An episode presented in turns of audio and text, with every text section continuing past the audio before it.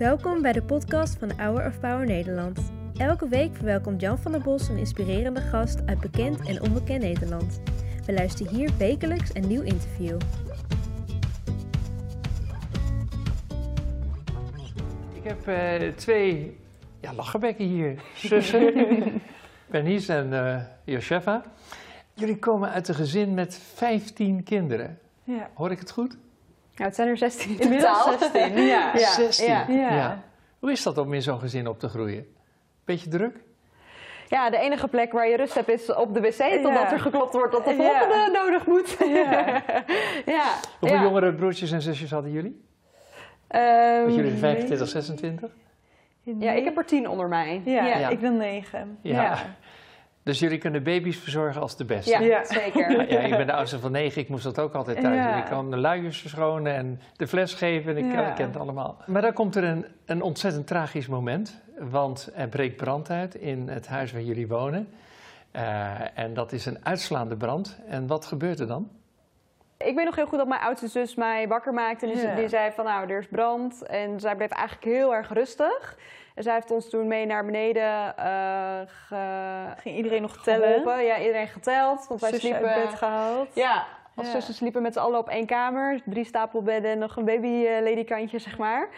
En eh, toen we buiten kwamen en eh, nou ja, het, het glas uit het zolderraam sprong... kwamen we er eigenlijk pas achter eh, hoe heftig het was. Dat was tenminste voor mij het eerste realisatiemoment van... nou, dit kon nog wel eens goed eh, mis zijn, zeg Ja. maar. Ja. Zullen we eens even naar de beelden kijken? We beginnen met een woningbrand in het Overijsselse Kampen. Want daarbij zijn vier kinderen omgekomen. In het huis woonde een gezin met in totaal 14 kinderen. De brand brak rond half drie vannacht uit. Op dat moment waren er 13 kinderen en een ouder in de woning aanwezig. Vier kinderen van 1, 4, 6 en 8 jaar konden niet worden gered. De ouders en de rest van het gezin zijn ongedeerd gebleven. Ze zijn opgevangen door hulpdiensten. Tja, dat is wat. Ineens vier broertjes kwijt. Ja. Hoe, hoe, hoe heb je dat ervaren? Jullie keken ernaar. Ja. Dat moet toch... Ja, heel machteloos. Shock. Ja, echt in shock. Ja. En eh, het gewoon er niet bij kunnen. Dat is echt... Want een eh, van je zussen riep, Jezus red onze broertjes. Ja. Want jullie- Ja. Ja, dus onze oudste zus is eigenlijk een beetje als onze tweede moeder eh, geweest, zeg maar. Ja. Ja, die was echt volledig eh, in paniek. Ik merkte, ik merkte ook wel op dat moment dat eh, een soort van verdoving. Gewoon niet, niet, niet, niet meer echt in de wereld zijn. Ja. Gewoon het niet kunnen eh, bevatten wat Ja. er... Hadden jullie ja. veel steun aan elkaar? Want jullie zijn natuurlijk na elkaar geboren. Een jaartje ertussen. Dat is... Nee. Nee. Dat is pas later Ja. gekomen. Ik denk dat, ja, en ook echt gewoon qua. ehm, er was niet heel veel ruimte voor rouw. Ehm, dus we, we waren niet heel bewust aan het rouwen. We stonden niet heel bewust stil bij het verlies. Mocht dat niet? Eh, Het werd niet gedaan, dus het werd niet direct gecommuniceerd dat het niet mocht. Maar er werd wel gecommuniceerd van ze zijn in de hemel, het is goed. Ze waren hier eigenlijk als soort logies en de hemel is hun thuis. ja. Dus we treuren niet zoals de Ja. wereld treurt. Dus eigenlijk met dat soort boodschappen werd er wel ehm, werd er niet actieve ruimte gecreëerd Ja. om erover te praten, om ze te herdenken. Het was ook al wel snel van dat het tijd was om het rouwgewaad uit te doen. En het feestkleed, die bijbeltekst, die werd dan wel eens aangehaald. Dus er was niet echt ruimte voor rouw, maar heel, heel snel van nou, ze hebben het goed. Eh, en door. Onbegrijpelijk, Ja. vind ik. Ja. Ja. Ik heb net mijn schoonzus verloren. Eh, dat is mijn liefste schoonzus. En ik vond het juist zo mooi om met mijn familie mee te rouwen. Ja. wel, Het een plek te geven. Ja. Wat, wat voor effect had dat op jullie? Dat je niet mocht trouwen, dat je blij moest zijn. Mijn broertjes zijn in de hemel, dus het is allemaal prima. Nou, ik denk een groot deel dat de emoties pas zich veel later ontwikkelden. Dat, zeg maar, verdriet, dat, nou, af en toe dan ging ik wel na schooltijd naar het graf en dan, ehm, dan bleef ik er wel en dan huilde ik wel en dan ging ik weer naar huis. Maar gewoon het niet open kunnen delen over emoties, ja, dat heeft wel, eh, Hoe heeft dat in jouw leven uitgewerkt? Ja, dat ik heel lang alleen maar vrolijk was. Alleen maar dankbaar, alleen maar blij, alleen maar altijd doorgaan. Het komt wel goed, zo niet dan toch. zeg maar. En ergens is het wel ehm, het optimisme, daar ben ik wel gewoon heel dankbaar voor dat ik dat heb. En dat ik wel steeds door wil gaan. Maar bij jullie alle twee heeft het geresulteerd in een, een, een heftig ziektebeeld. Want wat gebeurde er bij jou? Ja, Nou, ik ben in eerste instantie doorgegaan. Ik dacht, het is ook weer de eerste schoolweek, dus Ja. eh, we gaan ervoor. En ehm, nou ja, ook eh, inderdaad op een gegeven moment uit huis. Dus je moet jezelf, eh, voor jezelf zorgen, voor jezelf eh, werken, inkomen, studeren en na mijn studie. Ehm, en toen ik ook trouwde en ik het gevoel had van, nou, ik kan een beetje ademen. Toen kreeg ik het syndroom van Tietze.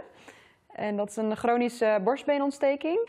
En de symptomen daarvan zijn dezelfde als van een hartinfarct. Dus als je gaat googlen op je symptomen, dan, nou ja, dan kun je elk moment doodgaan eigenlijk. Dat idee had ik daarbij. Ik had natuurlijk al meegemaakt dat mensen zomaar dood kunnen gaan. Want dat was bij mijn broertje ook niet gepland. Eh, geen, nooit afscheid kunnen nemen. Dus dat triggerde zo die, eh, ja, die, die pijn en ook die angst van... Ja, wat is het leven? En ik merkte dat ik overal bang voor werd. Ik kon, niet meer, eh, ik kon moeilijk naar de supermarkt. Ik lag echt dagdelen op de bank. Ik kon s'nachts niet slapen. En ja, echt de angst voor de dood. En angst voor, voor plotselinge verandering. Heftig, hè? Toen was het er ineens, Ja. ja. Dat was omdat je het niet mocht verwerken Ja, in je kinderjaren. Ja. Want jij kreeg een burn-out. Ja. ja, ik ben in totaal drie keer overspannen geweest. Dus ik moet regelmatig nu al wat eerder op de rem trappen. Ehm, omdat ik constant maar aan het geven was en geven en nog meer geven. En ik merk de laatste tijd dat eh, verlatingsangst heeft onbewust echt veel langer een rol gespeeld in mijn leven dan dat ik zelf door heb gehad. Dus gewoon constant angstig zijn om te verliezen en dan zo erg vastklampen en, dan, en weer doorgaan. En dan, nou, soms dan, nou, zijn er tussentijds wel weer verliezen geweest. Nou, en daar raakte ik dan helemaal van slag en moest ik dan echt flink van bijkomen. Het laatst was ik weer dat dat ik weer gewoon heel angstig werd en weer heel erg in paniek raakte. En dat ik nu wel eerder op de rem trapte. En ook gewoon dan eh, nou ja, bij werk aangaf, minder ging werken, rustiger aan doen. Om maar ook gewoon ruimte te geven aan de paniek die dan naar boven komt. En het nu wel samen met God door te voeren. Ja. Mooi. Want jullie komen uit een gelovig gezin. Ja. Wel iets dwangmatigs zat daarin. Eh, hoe geloven jullie nu? Want als je dan zegt, waar zijn jullie broertjes? Nee, ja in hemel, absoluut. Ja? Ja, Ja, ja, zonder twijfel. Ja. Hoe weet je dat zo zeker? Ja, hoe weet u dat zeker? nou, als ik zie hoe God in de Bijbel, hoe hij zichzelf beschrijft, hoe Jezus zo van kinderen hield, dan denk ik echt, als wij al zoveel van onze broertjes konden houden, dan denk ik, Jezus houdt echt nog veel meer van ze. Ja. Ja. Want, want hoe is de situatie nou met jullie? Je zijn alle twee nog bezig om eh, het gevecht aan te gaan met, eh, van je zegt moet op de rem staan, anders krijg ik weer een burn-out. Je hebt een, een eh, chronische ziekte inmiddels. Dat is toch wel Ja. heftig. Ja. Nou, ik merkte ehm, met, met dat syndroom van Tietze, op een gegeven moment heb ik een goede fysio eh, gevonden, vrouwelijke fysio. En zij, ik zie meer de verbanden ook in het hele lichaam. En zij heeft toen mijn bindweefsel eh losgemasseerd hier aan de voorkant. En toen dat gebeurde, heb ik daarna een week lang gehuild over de brand. En zijn er in mijn dromen, eh, door de dag heen, allerlei herinneringen naar boven gekomen. Ik voelde ook veel meer het gemis. Dus op een of andere manier heeft gewoon dat trauma zich gewoon een soort van opgesloten op mijn eh, borstkas. Ja. Denken Ja. jullie dat veel mensen dat meemaken, die een, een trauma hebben? Want jullie zijn nog hartstikke jong, Ja, maar die onverwerkte trauma's hebben die zich uiten in lichamelijke klachten. ja. Ja. Ja. Want wat is nou jullie advies? Want jullie zijn ervaringsdeskundigen. Ga Ja. het aan, dat Ja. denk ik. Ja.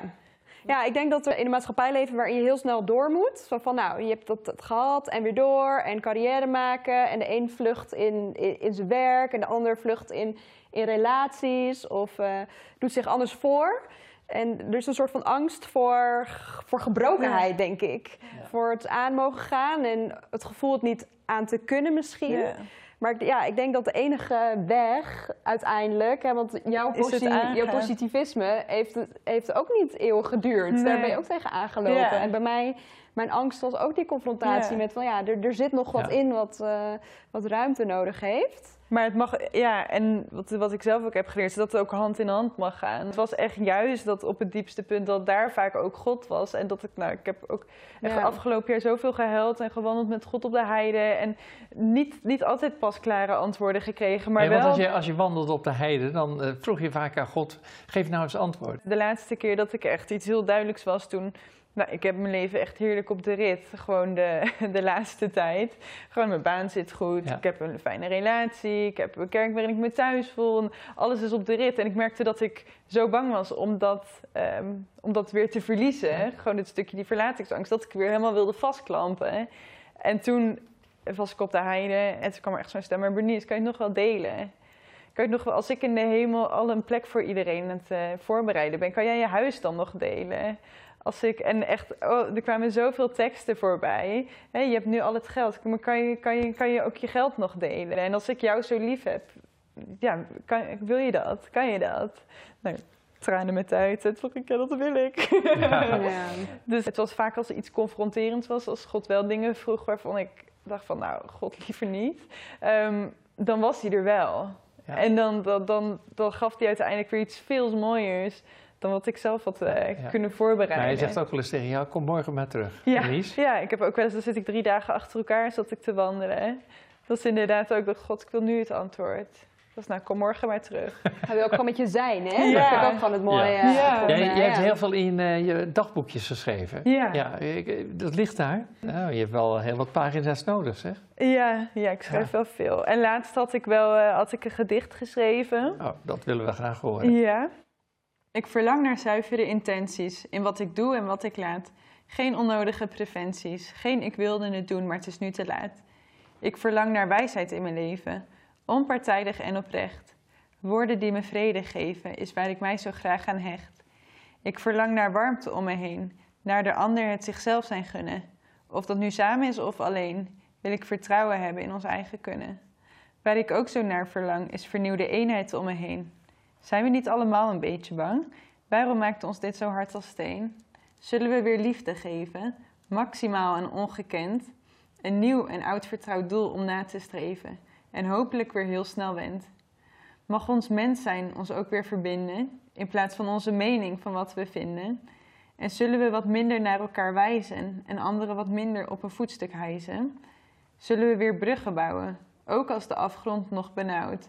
Onze muren af laten brokkelen in vertrouwen. En dan gaan voor wat zich daar ontvouwt. Ik verlang. Zullen we? Prachtig. Nou, dat is wel doorleefd. Ja. Je zou wel dichteres des vaderlands kunnen worden.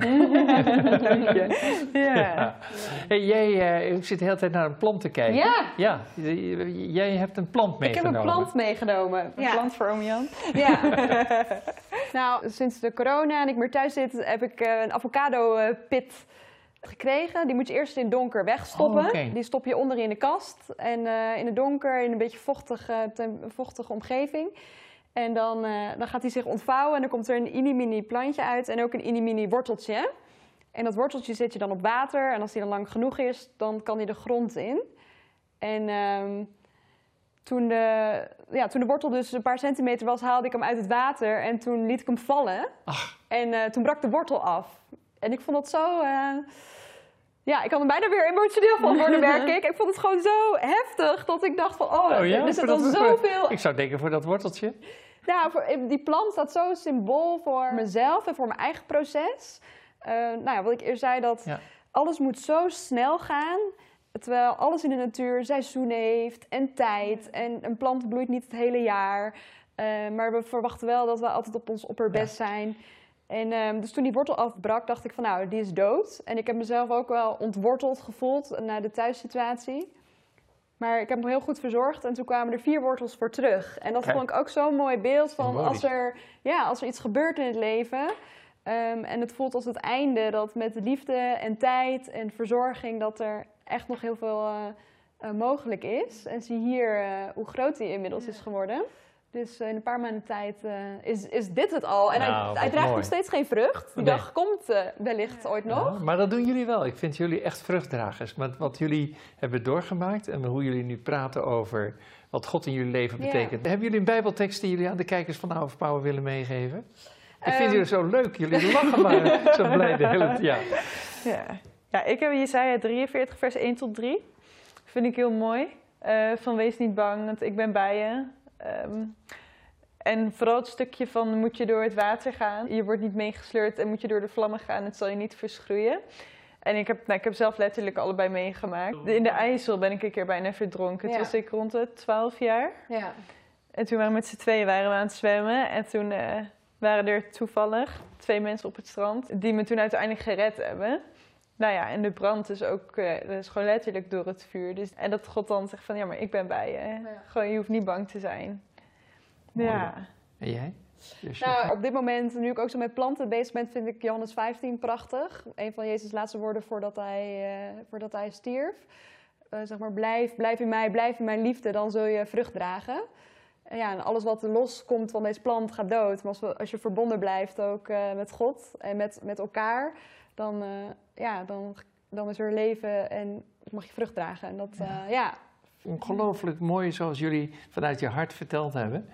En eh, ik ben ongelooflijk blij met, eh, met hoe, eh, hoe je verdriet in vreugde kan veranderen. Ja. Ja. Ik wil je heel hartelijk bedanken. Kijk, ik heb... Oh, kijk nou eens. Die dacht, ik neem maar even in de stoel.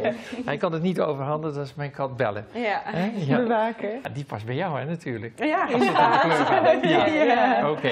Heel mooi. Nou, heel dankjewel. erg bedankt. Ja. Hey, dankjewel voor jullie indrukwekkende verhaal. En nogmaals, ik vond het ook heel bemoedigend hoe, eh, hoe blij jullie zijn te midden van de omstandigheden. Ja. Dus ik hoop dat dat eh, ook veel kijkers, juist in deze tijd, Ja. zeggen: oké, we, we komen eruit. Ja. Ja. Oké.